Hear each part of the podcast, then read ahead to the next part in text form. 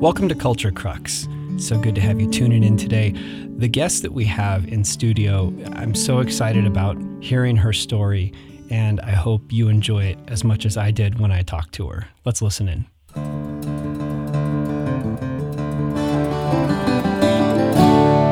Glenda, I want to thank you so much for taking time out of your day to sit down with us. It's it's an honor to have you here. Thank you, Pastor James. It's a blessing to be here. So I have a few questions for you. Um, what did your home life look like as a child? I was raised in a Christian home and church continuously since I was a, a young girl, probably about five, because my my my birth father passed away a few months before I was born, so my mother was raising my older sister and me, so and we didn't have a car, so we walked to church. But it, my remember, memory is from about five or six where we walked to Sunday school. I gave my heart to Jesus when I was ten, and so that's when I was saved and baptized. So the religious foundation is Christian, evangelical yes. Christian. Okay. Yes, absolutely. And with a single mother raising you for a while, did you have a stepfather enter the picture ever? Yes. When I was uh, seven, my mom married my stepdad, who was a good dad, and he and I actually were baptized on the same day when I was ten, and I don't know how old he was. So what did family dynamics look like outside of church? We had a very caring, I had a wonderful mother, and um, I just knew I was loved, and I was a tomboy, so I enjoyed playing outside. My sister was the homemaker type. So I'm just curious, did that faith that was anchored as a young child always remain for your entire life, or did you ever have any moments of doubt, moments where your faith was maybe shaken or had any questions? Well, I walked with Jesus, but I had didn't really have a lot of training on obedience and applying the Word of God. It was more, I knew I was saved, you know, Southern Baptists, you're saved, and, you know, and we went to church and, um, and that, but when I was older, Um, I messed up my life somewhat because of bad, poor choices and bad decisions when I became an adult, a young adult. How much of that are you willing to share? Well, not a lot personally. I feel like that was so long ago. It's been covered by Jesus. And through those difficulties, though, is where I learned to press in to the Lord and learn to apply what I knew to be true from the Word of God. So when you entered that difficult season of walking away, in a sense, mm-hmm. was your faith shaken, or was it really all about indulging in poor choices? Indulging in poor choices. I knew Jesus loved me, and I knew that in my heart I loved him, but I just didn't have that depth of commitment. And um, I don't know exactly what was missing from that, but again, as I made a lot of poor choices and I failed, I had the guilt. So I would confess that, and that I'd open the Word, and um, just I began to grow in that.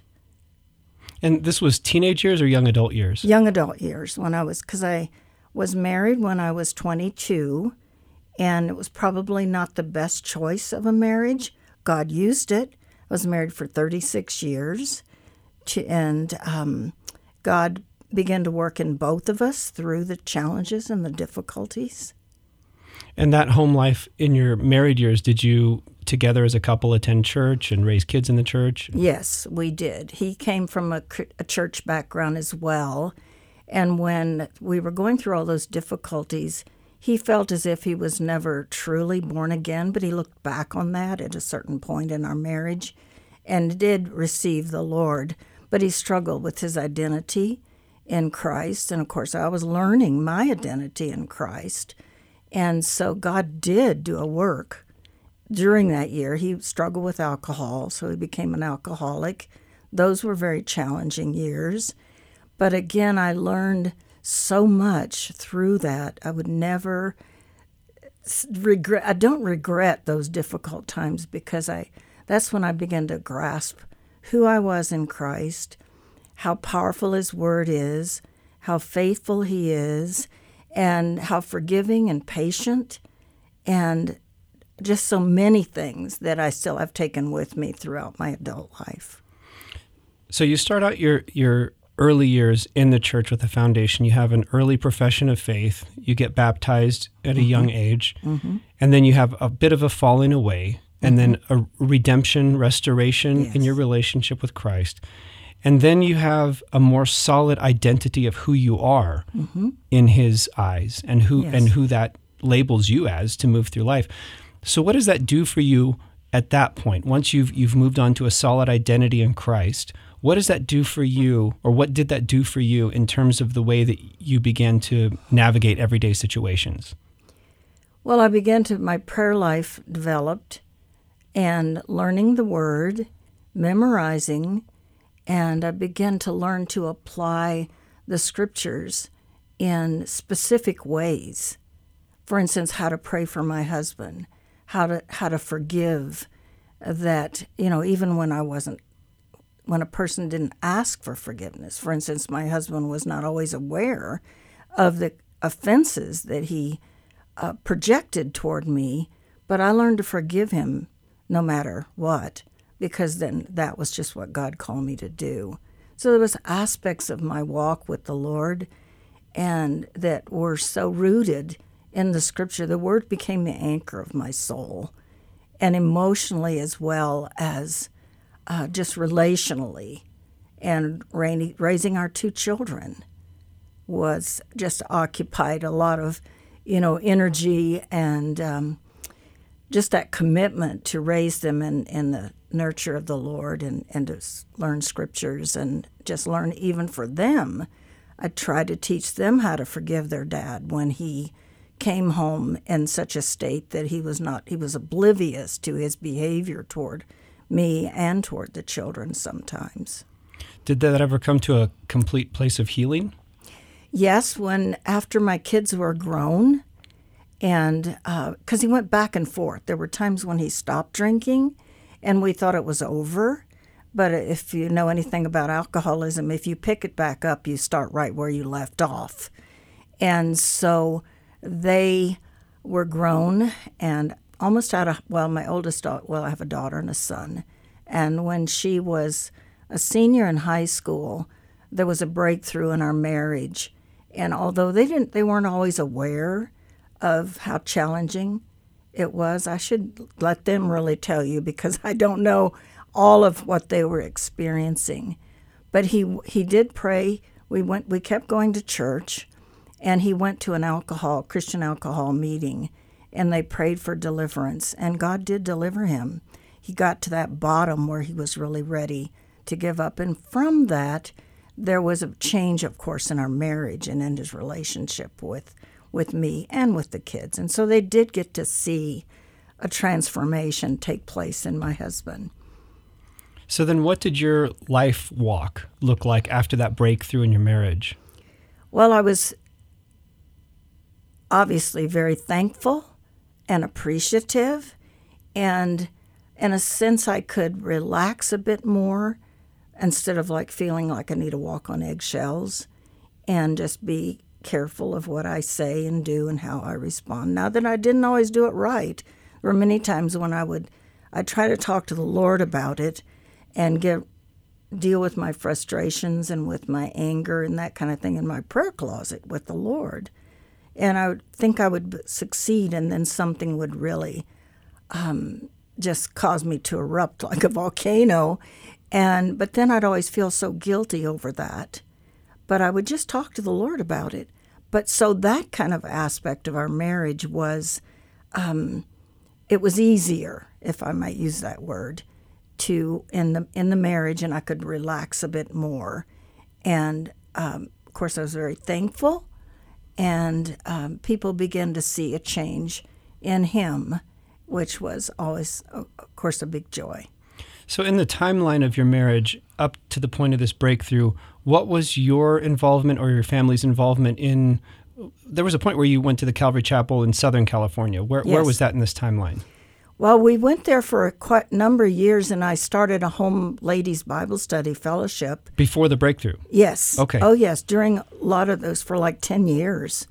I started doing that. And so we had a small group fellowship, and we were learning and growing together.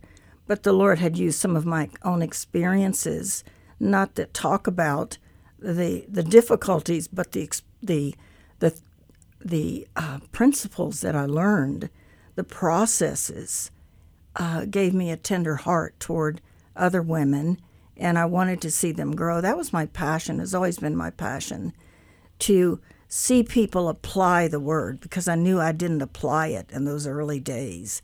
And when I began to apply the truths of Scripture, that's when I had peace. I had joy. I had, you know, and I could love unconditionally through the power of the Holy Spirit and through the word that was buried inside of me.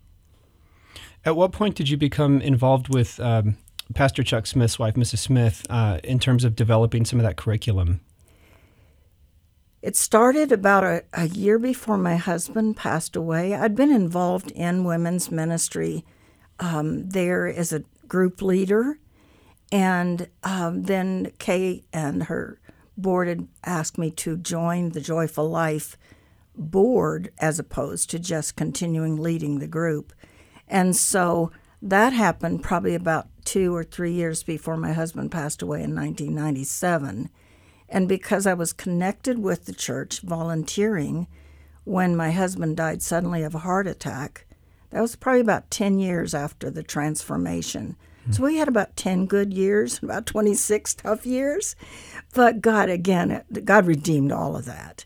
So then Pastor Chuck and Kay asked me if I wanted to come on staff and help her write some lessons for Joyful Life and oversee the Joyful Life Ladies Friday morning Bible study. So right now you're involved in a couple of different ladies' ministries, Bible studies, uh, yes. here in Idaho Falls. Yes. What has that whole journey been like in terms of being asked to step up on the board there in Southern California to here? What has that looked like? Well, I retired, if you will, after twenty years on staff there. God led me to move here because my daughter and my oldest granddaughter and their families lived here, and I'd come up and visited. And I felt it was time for, well, God really directed me through scriptures, et cetera, to move. And so and I had visited Water Springs, and I was really blessed with the ministry here. And so I just prayed, like, God, I, I don't think you're finished with me yet. I had scriptures. So I just said, you open the door. I've never been one to try to push my way into things. I've always felt the Holy Spirit led me personally to wait on him, and he would direct my steps. So I um, I started coming, of course, but I did, I talked with Lori and told her that I had always had home Bible studies, and until I got so connected at church, I didn't have them in the home anymore. I was involved in ministry at the church. Anyway, so I got approval to open my home, and we went through this process of, you know, getting it set set up through the church office and just waited for people to want to come. So that's how that happened. And then um, through the ladies' night out, I was asked to share um, you know, my testimony. I started by sharing my testimony of how I got here, because I'd lived in for fifty-two years in the same house in Huntington Beach. And obviously, I was a retired older woman, and to start all over was a bit challenging. But I knew it was, I knew that I knew that God had told me to come through the scriptures that he'd given me. So does that answer that question? I think it does. But here's the other thing that I just really admire, and I think a lot of people admire, and it's not about, you know, trying to flatter you with anything, but it's it's true admiration. You've been walking with Jesus for several decades. Yes. But you have a passion and a fire for him and for relationships uh, through him that's just amazing. And you engage with, how many women would you say total are involved in all of your Bible studies, approximately? Well, my two home studies, we have about sixteen in the one. We have two groups on the same day, Thursday morning and Thursday afternoon, because a group got so large. It's hard to keep a Bible study discussion group going if you get more than, and so there's sixteen enrolled, sixteen or seventeen. And then typically we have maybe about ten or twelve ladies that come. Um, so, you know, there you have close to thirty ladies, and uh, and then of course with um, Ladies Night Out, it's just, you know, you learn, you meet people around the table, and you just learn to fellowship. That's so encouraging. So one of the main points of this program, this podcast, is to equip the body of Christ to move forward and engage with mm-hmm. people around them. Yes. And my theory is we don't always have the right words. We're not always perfectly equipped. However, the Holy Spirit will give us the yes. words in those moments, and he will equip us with what we need to be equipped with if we say yes to his prompting. Yes. How do you engage with people in general? Because you obviously carry Jesus uh, in your heart. So how do you engage with people around you? Well, I feel like that I need a, a lot of improvement on personal witness. I am such a task-oriented person that even around my home, I'm I'm just very organized, and I'm and I just have this pattern, if you will, and I just get. I, of course, I spend the first of my morning with the Lord every day, and now that I'm retired, if it takes three hours, it's great. Sometimes it's not that long, and that's wonderful. But so I, have I just re- have to interrupt you yeah. here. I have to ask. Yeah. So you start every day in conversation with the Lord. You start yes. out with prayer, and I'm guessing scripture or something. Yes, yes. How long has that been a pattern for you? Oh, wow, years. Probably thirty years. Okay, before you began that discipline of starting the day in communion with God, what did life look like throughout the day before that?